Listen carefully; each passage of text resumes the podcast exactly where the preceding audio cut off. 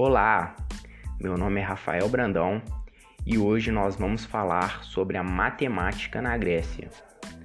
O pensamento matemático começou a se desenvolver na antiguidade. Antes de ganhar estrutura organizada, os povos do Egito e da Mesopotâmia já efetuavam cálculos e conheciam e dominavam sistemas matemáticos, porém só usavam a matemática no cotidiano foi na Grécia Antiga que a matemática ganhou destaque e passou a ser usada não apenas para medir e contar coisas do dia a dia, mas também como elemento de pensamento abstrato e filosófico. Foi na Grécia que se desenvolveram diversos sistemas de numeração, dentre eles o alfabético, em que os números eram representados por letras que compunham o alfabeto grego. Alfa, beta, gama e delta são exemplos. Tais representações ainda hoje são utilizadas em fórmulas matemáticas.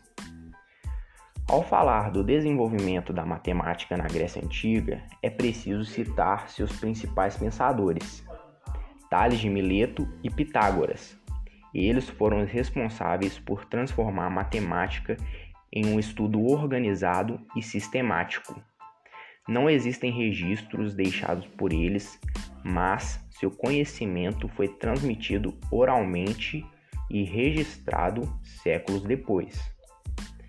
Tales de Mileto foi o responsável por desenvolver a geometria dedutiva e por efetuar as primeiras demonstrações matemáticas conclusões a ele atribuídas compõem bases importantes da matemática, tais como todos os círculos são divisíveis por duas partes iguais, por meio de seu diâmetro, ou os ângulos que formam a base de um triângulo isósceles são iguais. Sendo assim, vamos entrevistá-lo, Tales de Mileto.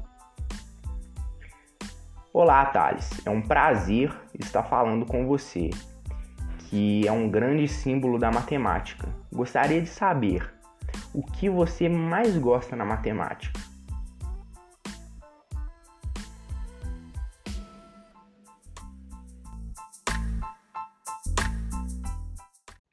Bom, para mim, todos os cálculos, operações, sistemas, conjuntos, expressões e fórmulas são fundamentais na matemática. Contudo, sou apaixonado pelas fórmulas e teoremas.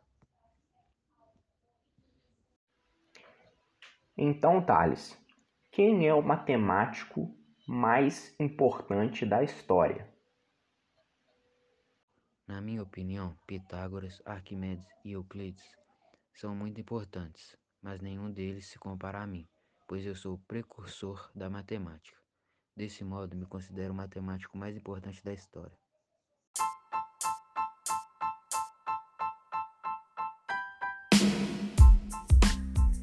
Sendo assim, eu finalizo essa curta e belíssima entrevista e passo a bola para minha amiga Maria Eduarda Moraes.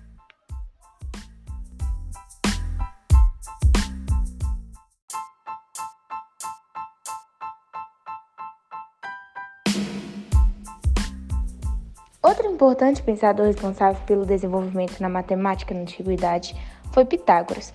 Deduz que ele tenha sido aluno de Tales. Ele foi responsável por formar a escola pitagórica, uma escola que envolvia o pensamento racional e o miticismo. Pitágoras atribuía aos números as explicações universais. Sua escola era formada por quatro campos no saber considerados indispensáveis: a aritmética, a música, a geometria e a astronomia. Sua linha de pensamento era voltada para o entendimento abstrato e filosófico dos números e da matemática, e propunha teoremas abstratos para resolver questões filosóficas, e não é, somente aquelas que estavam presentes na vida prática e cotidiana. O teorema de Pitágoras, que afirma que a soma dos quadrados dos catetos é igual ao quadrado da hipotenusa, é um dos exemplos de, de teoremas. Quando Atenas se tornou o centro político e cultural da Grécia Antiga, muitas áreas de conhecimento passaram a se desenvolver. Com a matemática não foi diferente. Ela passou a se desenvolver um espaço específico. a academia. Fundada por Platão, a academia era um espaço voltado para o estudo e investigação, sendo um espaço propício para o desenvolvimento da filosofia e das demais áreas do conhecimento, como a matemática. Ela foi um centro de atividade intelectual mais importante do mundo grego antigo. Os gregos não utilizavam a matemática apenas para medir e calcular coisas cotidianas. Eles acreditavam no poder dos números e os utilizavam para interpretar coisas mais abstratas, que se expressavam por via de áreas próprias como a astronomia.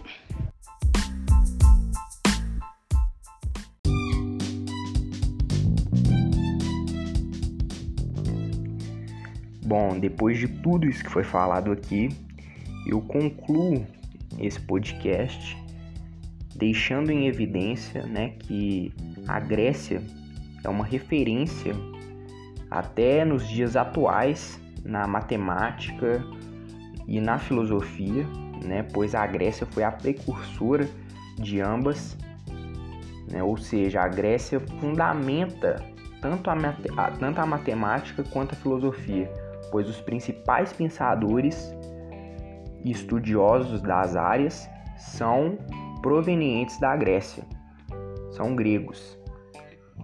Sendo assim, eu espero que vocês tenham gostado desse conteúdo, tenham aprendido e é isso. Tchau. Até a próxima.